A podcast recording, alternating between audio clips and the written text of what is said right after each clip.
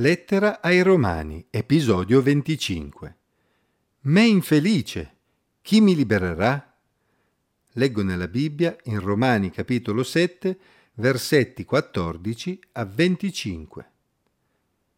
Sappiamo infatti che la legge è spirituale, ma io sono carnale, venduto schiavo al peccato, poiché ciò che faccio io non lo capisco. Infatti non faccio quello che voglio, ma faccio quello che odio. Ora, se faccio quello che non voglio, ammetto che la legge è buona. Allora non sono più io che lo faccio, ma è il peccato che abita in me. Difatti io so che in me, cioè nella mia carne, non abita alcun bene, poiché in me si trova il volere, ma il modo di compiere il bene no. Infatti il bene che voglio non lo faccio, ma il male che non voglio, quello faccio. Ora, se io faccio ciò che non voglio, non sono più io che lo compio, ma il peccato che abita in me. Mi trovo dunque sotto questa legge. Quando voglio fare il bene, il male si trova in me. Infatti io mi compiaccio della legge di Dio, secondo l'uomo interiore, ma vedo un'altra legge nelle mie membra, che combatte contro la legge della mia mente e mi rende prigioniero della legge del peccato che è nelle mie membra. Me infelice, chi mi libererà da questo corpo di morte? Grazie siano rese a Dio per mezzo di Gesù Cristo, nostro Signore. Così dunque io con la mente servo la legge di Dio, ma con la carne la legge del peccato. Se la legge evidenzia la natura peccaminosa dell'uomo, facendolo sentire inadeguato di fronte a Dio, ma non riesce a liberarlo dal peccato, c'è speranza per l'uomo di riuscire ad essere uno strumento utile nelle mani di Dio, o deve rassegnarsi al fallimento? Nella sezione attuale l'Apostolo Paolo continua a descrivere la situazione dell'uomo che conosce la legge di Dio ed è quindi cosciente di ciò che sarebbe bene per lui, eppure si rende conto di non essere in grado di ubbidire basandosi sulle proprie forze. Il brano scritto in prima persona dipinge in maniera molto vivida proprio la frustrazione che accompagna l'uomo pio che tenta di soddisfare la giustizia di Dio, dandosi da fare per cercare di rispettare i comandamenti di Dio, per poi constatare ogni volta che la sua natura peccaminosa, quella che Paolo in questo brano indica come la carne, continua a farlo cadere sempre negli stessi errori. Paolo aveva spiegato nella sezione precedente che la legge rende l'uomo conscio del suo peccato, ma non risolve il suo problema. Qualcuno avrebbe potuto obiettare che sarebbe bastato rispettare la legge, ma Paolo in questo brano spiega che è proprio quello il problema. Infatti la buona volontà non basta. Anche se intellettualmente l'uomo pio riconosce che la legge di Dio è buona e vorrebbe davvero riuscire a soddisfarla, la sua carne, ovvero la natura peccaminosa ereditata da Adamo, glielo impedisce. Nella sua descrizione, l'Apostolo Paolo evidenzia con una descrizione molto efficace la lotta interiore tra la parte razionale che sa cosa sia bene fare e la natura adamitica che vuole la sua soddisfazione. Il peccato viene rappresentato quasi come una persona, un altro me stesso, che mi trascina lì dove non voglio andare.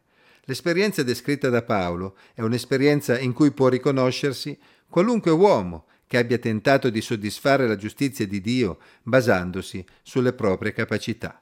Infatti è proprio vero che, per quanto ci si sforzi, prima o poi finiamo per assecondare le cattive inclinazioni della nostra natura, finendo per fare proprio ciò che non avremmo voluto fare. Cosa c'è di peggio che riconoscere la malvagità di un'azione eppure non riuscire ad evitarla?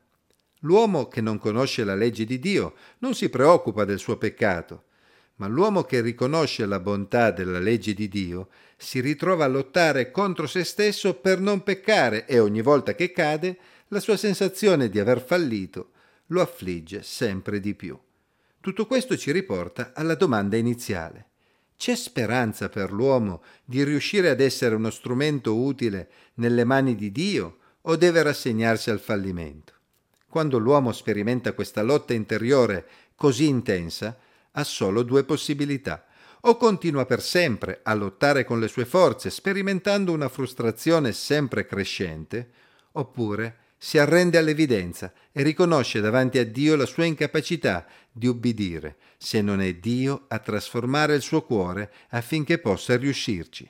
Il Signore vuole proprio portare ogni essere umano a quel punto, cioè a riconoscere che senza un'azione di Dio nella sua vita non ha alcuna possibilità di soddisfare la giustizia di Dio. Quando l'uomo sente il peso del suo peccato e realizza il fallimento dei suoi tentativi, allora è pronto per lasciarsi trasformare dal Signore attraverso il suo Spirito Santo, perché solo così egli può ottenere la vittoria.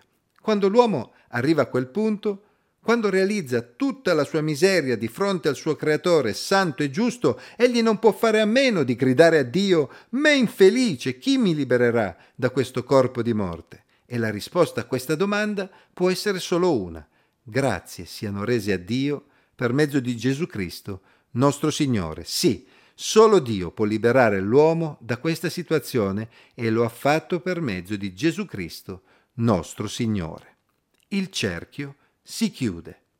Paolo ha completato la sua dimostrazione dando le ragioni per cui è necessario che avvenga una trasformazione nel cuore dell'uomo affinché egli possa servire Dio. Infatti nel capitolo 6 l'Apostolo Paolo aveva già ricordato ai suoi lettori che solo identificandosi con Cristo nella sua morte e nella sua risurrezione, essi potevano diventare servi della giustizia e smettere di servire il peccato. Romani 6, versetti 1-14. Egli aveva ricordato loro: il nostro vecchio uomo è stato crocifisso con lui affinché il corpo del peccato fosse annullato e noi non serviamo più al peccato. Romani 6, 6.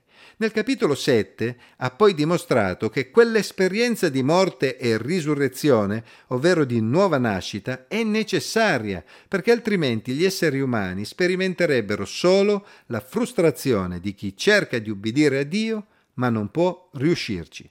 Il riassunto finale di Paolo: «Così dunque io con la mente servo la legge di Dio, ma con la carne la legge del peccato», non lascia adito a dubbi. Quella è infatti la condizione di ogni essere umano di fronte ai comandamenti di Dio, influenzato dalla natura ereditata da Adamo, che gli impedisce di ubbidire a Dio per quanto egli si sforzi di farlo. C'è quindi un'unica soluzione, di cui Paolo aveva parlato nei capitoli precedenti, la soluzione che Dio aveva cercato di far comprendere agli israeliti già attraverso Mosè. Per riuscire ad ubbidire occorre un cuore circonciso, un cuore segnato dall'incontro con Dio. Solo un intervento di Dio nel cuore dell'uomo attraverso il suo spirito può dare all'uomo la possibilità di vincere la terribile lotta che Paolo ha appena descritto. E non a caso è proprio quello l'argomento del capitolo seguente nella lettera ai Romani. Se anche tu, come me, nella tua vita hai cercato di ubbidire a Dio basandoti sulle tue forze, hai sicuramente sperimentato la frustrazione che Paolo ha descritto in questo brano e ti sei ritrovato a gridare: «Me infelice, chi mi libererà?» Ma spero che anche tu, come me, hai compreso che non hai nessuna possibilità di farcela da solo, hai bisogno di nascere di nuovo, hai bisogno di essere trasformato dallo Spirito Santo e hai bisogno di affidarti a Lui affinché ti guidi ogni giorno nel combattere questa lotta. Solo così potrai realizzare la vittoria sul peccato che Dio vuole darti.